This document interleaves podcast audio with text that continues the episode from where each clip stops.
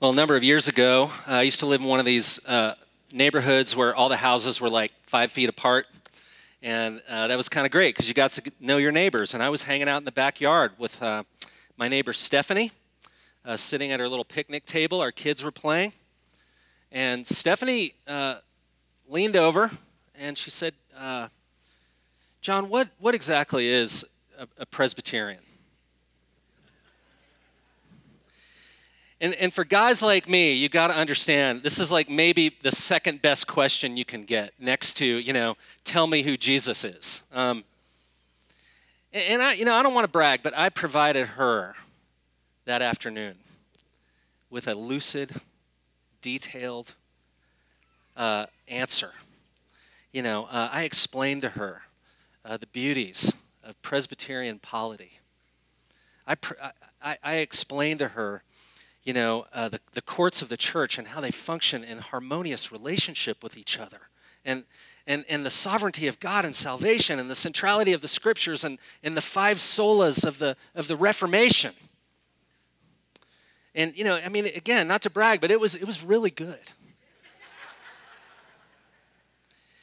And my sweet Jewish neighbor, Stephanie, took it all in, you know, nodded her head, Uh, listened patiently as I yammered on. And then she said, interesting. Now, why don't you tell me what it really means? You see, she, she, in saying that, was kind of cutting through, you know, the explanation of Presbyterian to get to the actual experience of, of you know, this oddball Presbyterian pastor who lived next door with the four kids. She wanted to know what that meant. Now, for five chapters in this letter, Paul has been doing a lot of explaining. He's been explaining the gospel of Jesus Christ to this little church in Rome. And he's he, in fact, along the way, has summarized that gospel uh, a number of times. He, he did that in chapter three when he, when he said that all have sinned and fallen short of the glory of God and are justified by his grace as a gift through the redemption that is in Jesus. He did it again in chapter four where he said, to the one who works, his wages are not counted as a gift but as his due. And to the one who does not work but believes in him who justified the ungodly, his faith is counted as righteousness. Those are gospel summaries. All along he's been hammering home the reality that, that the gospel is good news, that this is a, the good news of a righteousness received, not earned, given by grace. So, you know, while the first part of this book of Romans has been all about what God has done for people who put their faith in Jesus, now the focus in chapter six is shifting um, to what God is doing through his people who have put their faith in Jesus. We're, we're going from explanation to the experience of living this out. And it's really impossible to overstate what a radical idea the idea of a received righteousness is, received instead of earned. What, what we call justification by faith. It was radical then and it's radical now. Because, you know, at the end of the day, and, and you know, I'm, I'm, I'm really not oversimplifying this. There are two religions. There's Christianity and there's everything else. Um, in every, every other religion, every other philosophy, every other worldview, in some way or another, will demand of you and me that we earn our righteousness, that we earn it. You know, whether, you know, that, that you and I please the deity or get at peace with ourselves in some way where we're doing what is necessary to, to pull that off, you know. So you've got to complete the five pillars. You've got to get right with the universe. You've got to get woke. You've got to get on the right side of history. You've got to align your chi. You've got to recycle something. To earn the righteousness, right? Somehow, some way. But because the, but but Paul comes along and he says, because the gospel isn't the story of what you've got to, to do to be good or to get into God's graces, but it is instead the story of what God has done for you through grace in Jesus Christ. And that means something really profound. That means that there is no work good enough to earn you righteousness before a holy God, and at the same time, there is no sin bad enough that would exempt you from it.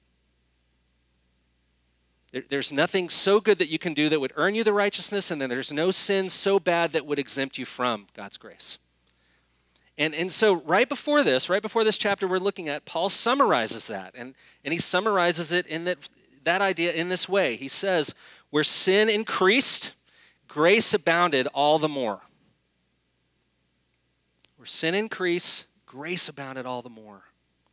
Now, I just want you to take that in for a second, because that's a, that, that can be a bit of a troubling statement. A statement like that might get you asking questions like the one my neighbor put to me. Like, okay, if I actually believed that, if I actually lived that, if I actually believed that where sin increased, grace abounded all the more, what would it look like for, what, what would my life look like to live that way? If I if I believe that Jesus did everything for me in salvation by grace, not only taking away all my F's, but giving me all his A's, so that good works earn me nothing in salvation, even as sin doesn't exempt me from salvation, does that mean that I, the more I sin, the more grace I get? You know, it, can I get on board with Mark Twain, who says, I love to sin, God loves to forgive, the world is admirably arranged? Now, you heard this read earlier, and you might be you might be looking at this text now, and you know that Paul actually answers that question very immediately, very definitively. But before I get to that, I just wanna I wanna pa- I wanna hit the pause button, and I wanna notice something. Um, and that is to say that wherever the gospel is faithfully proclaimed, as Paul has preached the gospel faithfully in these first five chapters of this book, questions like this are necessarily prompted. And I'll just tell you, in my own life as a pastor, I worry. Um, if, if I'm not asked this question periodically, if someone doesn't say from time to time, wait, wait, wait a second, do you mean to tell me that if I become a Christian, all I have to do is believe in Jesus, and I get to come into such freedom that I get to do whatever I want? Is that true? Seriously? If I don't hear that question, I, I worry that I have not faithfully presented the gospel, because I think the gospel prompts that question. Martin Lloyd-Jones says that if your presentation of the gospel does not expose it to the charge of antinomianism, it's a fancy word for saying not taking God's law seriously, you're probably not putting it correctly. But even as the gospel prompts that question, even as it forces it, it get, uh, getting you to wonder if, you know, okay, wait a second, does that mean the more I sin, the more grace I get? Even as it puts that question to it, the question at the same time reveals a fundamental misunderstanding about the gospel.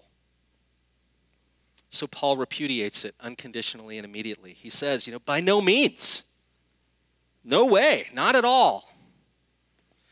Now, having said by no means, what you might expect is for his next move to, you know, for him to complete the thought by going on to say, of course you can't take the grace thing too far. You know, um, we've got to rein it in. It has to be tempered with some rules and some guidelines, a little bit of law so it doesn't get out of control. But wildly, instead of doing that, he doesn't rein it in with rules. He runs right back to grace. He wants us to see grace as grace. He deals, in other words, with misunderstanding the gospel by going right back to the gospel. So right at this place where, you know, you and I might be kind of primed to get, you know, to kind of go, okay, I, I see how grace can get out of control, so give me my marching orders that would keep me from sinning so that grace would abound. Paul instead says, uh, he doesn't unlock the unlimited potential of the human spirit and tell us what rules we ought to be following. The next thing he says is, in, in fact, you can't do that because we died. We died to sin. The good news that came by way of what God did in Jesus Christ by grace through faith is applied to us through what God does through Jesus Christ by grace through faith. Justification by faith, sanctification by faith. Now, there's a lot of Christians in this room, I know, and, and everybody's got a story um, of how they became a Christian, ranging from some people who have no memory of that, uh, feel that they've known Jesus their whole life, to others who have, you know, maybe recently become Christians. There's all kinds of, there's a huge range of stories there, but, but overarching every Christian story is a single story. There is a through line. And it's the story of the gospel, and it begins here. It begins with, we died to sin. And understand what that means. I think we need to understand first what that doesn't mean. What what died to sin doesn't mean is, on the one hand, that um, we've that, that sin has been totally removed from us. Um, neither does it mean that that you know because we've died to sin, we've suddenly been infused with this great resolve to fight it. And I want to be clear, because certainly when people come to faith in Christ, they get the Holy Spirit, and uh, the Holy Spirit is at work to sanctify and apply the gospel so that sin does decrease over time and righteousness grows. Um, and, and along the way, you are able to resist sin in a way that you weren't able to before. That's true. But in this place, when Paul says we died to sin, he's not talking about the progressive work of sanctification. He's talking about the definitive act of justification. And I think that's an important distinction. So, you know, first of all, died to sin doesn't mean that, that sin is just removed from your life. Totally. That we're set free from the presence of it. Um, if, if that were true, Paul wouldn't, wouldn't have to say a few verses later that we shouldn't let sin reign in our mortal bodies, or obey its passions, or present our members to sin as instruments of unrighteousness. If it wasn't there, he wouldn't have to give those instructions. But it is there. You know, and, and even if for some strange strange reason you yourself imagine that sin has been totally removed from your life, just ask anyone who knows you and they will tell you that's not true. Um, so so we know that's not true, but also sin, died to sin doesn't mean that you've just been given, you know, fresh resolve to fight it. Um, the idea that sin is removed from your life really goes too far, because sin is still there. And the idea that, that it merely means we're equi- equipped with greater resolve to fight against it doesn't go far enough, because sin's too much for us, right? We can't handle it. So Paul is saying God has done a greater work than that in justifying you by faith through grace. Greater than, than you know, some imaginary removal or some infusion of resolve. He's done a work of redemption through the Savior, who performs a work of rescue and brings you into his kingdom to reign over you graciously. You might remember that, that, that that's how Paul talks about it in chapter five. He explains as sin reigned in death, grace might also reign through righteousness, leading to eternal life through Jesus Christ our Lord. Paul, Paul is stating that as something that's actually happened. It's like when I was at the Bruce Springsteen concert and it was over and I turned to my wife and I go, that happened. Can't believe I just saw that. It happened. By faith in Christ, through grace, believers are taken, as Greg was saying last week, out of Adam and into Christ, transferred from the kingdom of death and condemnation into the kingdom of Jesus and life. And we need to see this, because we're, you know, we're so used to talking about the gospel in terms of the forgiveness of sin only, which is appropriate, but it's not enough. The gospel indeed is a gospel of the forgiveness of sin, but it is also a gospel of freedom from sin. Freedom. Because Christians are not only forgiven, but free. It means their relationship to sin has completely changed. So, so even though it's still present, even though, it, you know, it will afflict you, it will allure you and me, it will influence us, we're no longer given over to it. Because we've been rescued. And because we're not given over to it, it means we don't have to give in to it. While we were, while we are for a time left in our sin, we're no longer left to it. In Christ, you've died to sin, and so now sin can be dead to you. But then, you know, you might be wondering, what exactly do Christian, how exactly do Christians die to sin? What does that mean? Well, in verse three, Paul begins to answer that question with another question. Uh, and here's the question. Do you not know that all of us who have been baptized into Christ Jesus have been baptized into his death? Uh, you die to it through a baptism. Now, the word for baptism in the Greek is one of those really rich words that has a range of meanings. Um, it, it, but, but here, it's really being used to refer to something that has been drowned to death, that has been sunk to the bottom of the sea. Uh, much as it pains me as a Presbyterian pastor to admit this, Paul is not talking about baptism in terms of sprinkling. He's talking about it in terms of immersion, of being sunk to the bottom of something. Uh, baptism, Paul brings up, uh, because it is a sign. It points to a spiritual reality. It's pointing to, as the Lord's Supper uh, does. It points to our salvation. Um, but it's striking, you know, that Paul in this text never actually mentions the water of baptism, and he doesn't because he's not zeroing in on, on the ritual of baptism. He's really zeroing in on the spiritual reality to which baptism points. Um, now, you know, churches perform baptisms all the time. I, I've done, you know, dozens, if not hundreds of them in my ministry career. I'm sure Greg has as well. You guys have seen them. Um, you know, whether the person is young or old, it's it's almost always and appropriately a celebratory thing. Um, when babies are involved, it's it's it's sort of doubly great because it's not just celebratory, it's also really cute. And, you know, but what can be lost, I think, in, in the cuteness and in the celebration is something that's absolutely essential to a fulsome understanding of baptism. And that is that that that there there is within this sacrament some sober realities. Uh, it's pointing to newness of life, but it is newness of life that has come out of certainty of death. At the risk of stating the obvious, you know, salvation means being saved from something. Um, and what Paul is pointing to is, is, is if you're a Christian, you have undergone a baptism in which you have been saved from a certain terrible death. So, you know, the Bible is punctuated with baptism stories that aren't just stories of the ritual being performed like we do it in church, but but stories that point to the reality of what God does in saving his people. Noah and his family went through a baptism when God put them in the ark and the whole world around them was destroyed. Moses led Israel in a baptism through the Red Sea, being kept safe while, while there was death and destruction all around them. You know, Jonah endured a baptism in the in the be- in the fish in the fish's belly in the darkest depths of the sea. So, so you know, this baptism is a sacrament which points to a salvation in which people are united to Jesus and his church, out of Adam and death and sin and the kingdom of death into salvation, life, Christ, the kingdom of life. Like Noah and his family in the ark, like Jonah and the fish.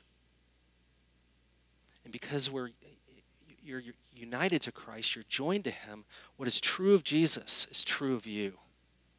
It's true of his people. That means that because death wasn't the end for Jesus, it's not the end for his people. Um, Jesus rose from death to newness of life. Christians come out of the death of the old life so that, as Paul puts it here, we will certainly be united with him in a resurrection like his. So back to the question he asked at the beginning, you know, this idea of cheapening grace, sinning all the more that grace may abound, you know, given all of that, that becomes not only unthinkable, but ultimately impossible because we're as surely united to Christ as Noah and his family were in the boat.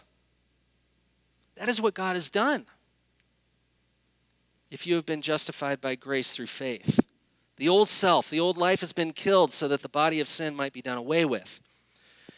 Now, again, you know, Paul kind of brings in some challenging per, uh, terminology. He talks about the old self and the body of sin, but but I just want to kind of simplify it by saying he's just reiterating here with, with different language what he's been saying all along, that what God has done through Christ changes everything in your life.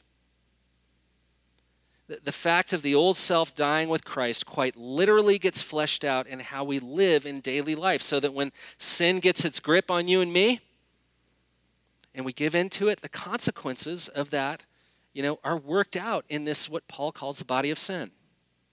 You know, in our thoughts, in our words, in our deeds. In, in real life, not in some spiritual cloud, you know, but but in how we live.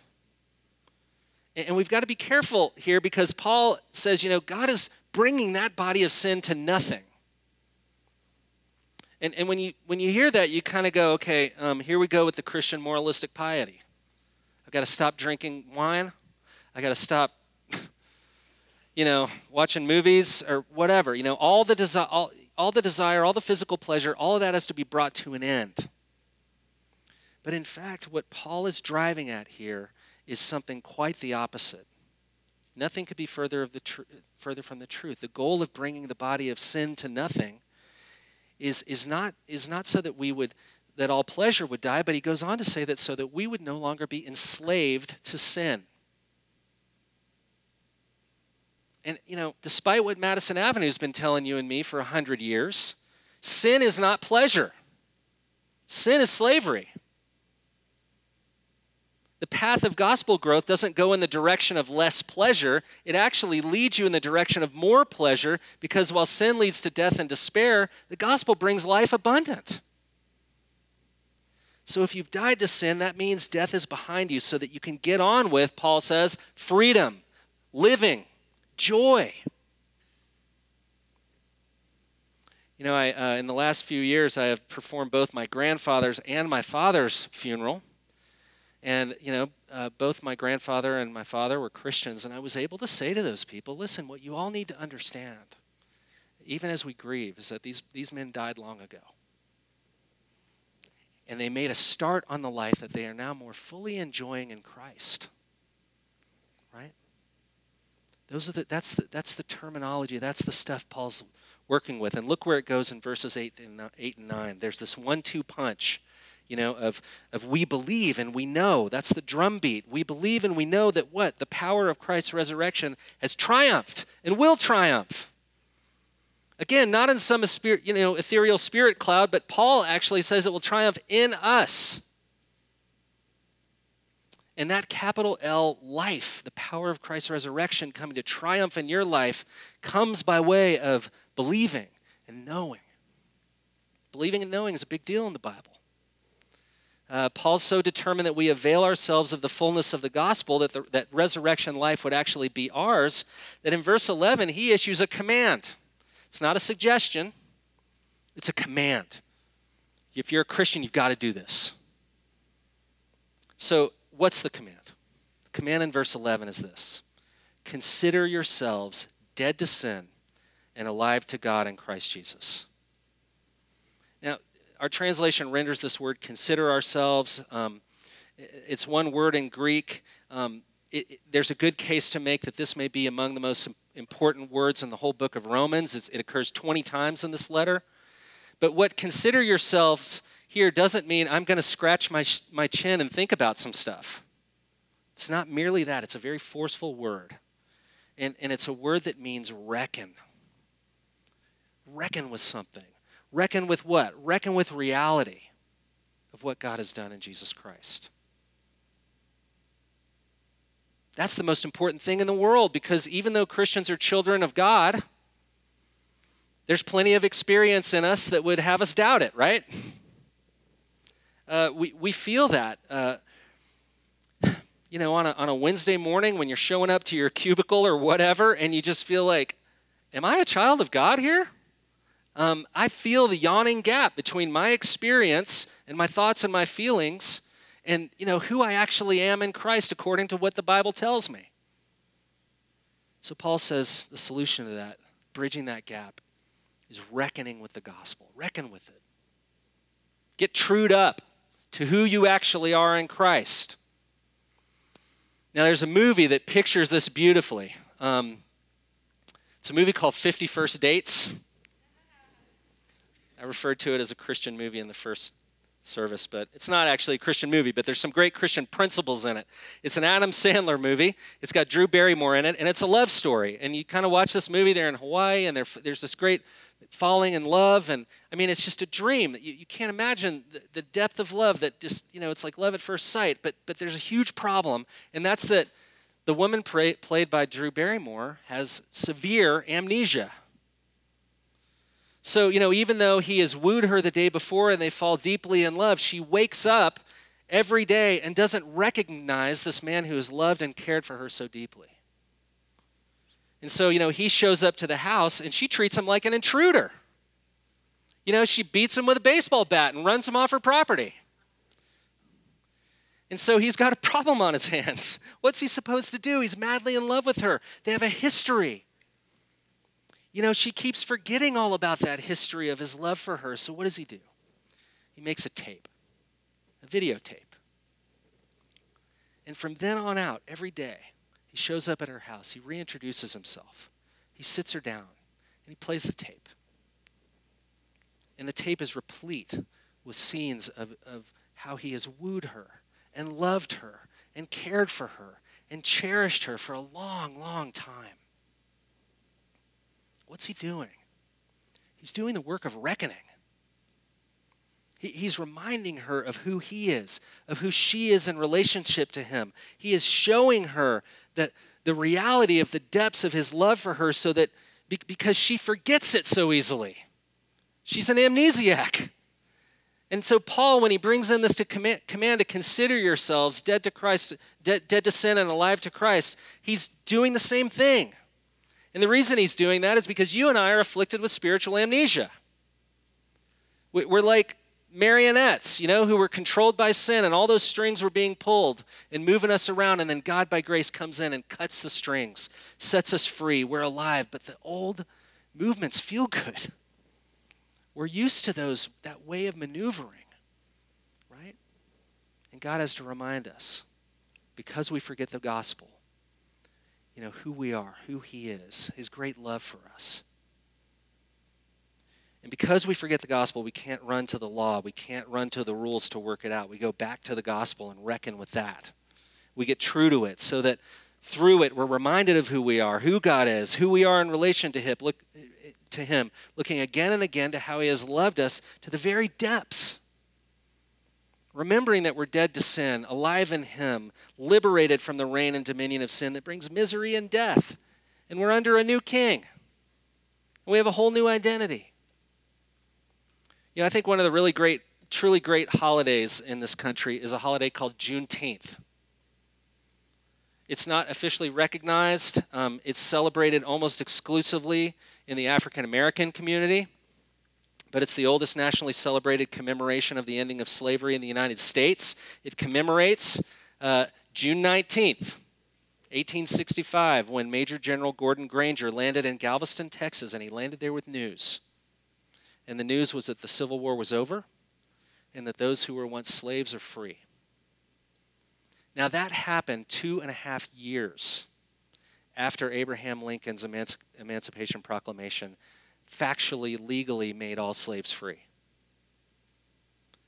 And yet, that proclamation had not taken effect in Texas because there, there were hardly any Union troops around to enforce it. But with the surrender of the Confederate forces in April of eighteen sixty-five and the arrival of General Granger's regiment in Texas came the reckoning. The announcement that a new regime is in power. A new reality has changed your identity. You're no longer slaves. You're free. And, and I've, I've tried to imagine, you know, what that um, was like to experience, not only when you heard the announcement, but what it was like to live after that. You know, even as these slaves had become legally free, you know, the old masters were still lurking around. You can imagine, you know, what it must have been like to find yourself in the presence of the person that used to claim to own you, the person that would control you, the person that would beat you and subjugate you and demean you to do their bidding or else, right?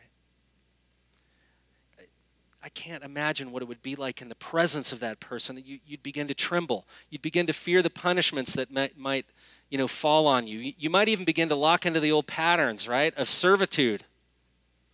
Wonder, you know, wondering whether or not you'd be, you're about to be sold off until, you know, until you remember the reckoning, the reality that you have now a new identity on you. You remember that the war has been won, that you are free, that the that, that the old master no longer has a claim on you. You see, there's a way to live as a slave experientially, even though you're not one legally. And I think Paul is issuing this command because he says that is the most tragic thing in the world, to not live with, with your new identity.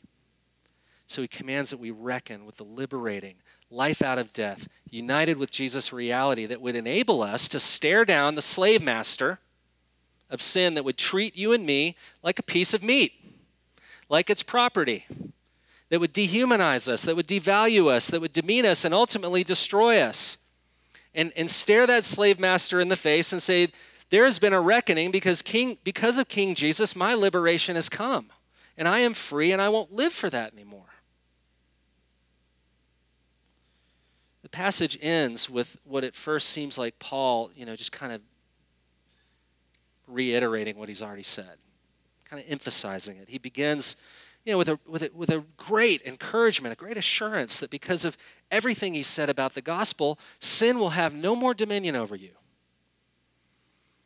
Now, if you were just doing Bible Mad Libs and didn't know the next part of that phrase, you might fill it in by saying, you know, sin will have no dominion of you over you because you're no longer subject to its power or something like that.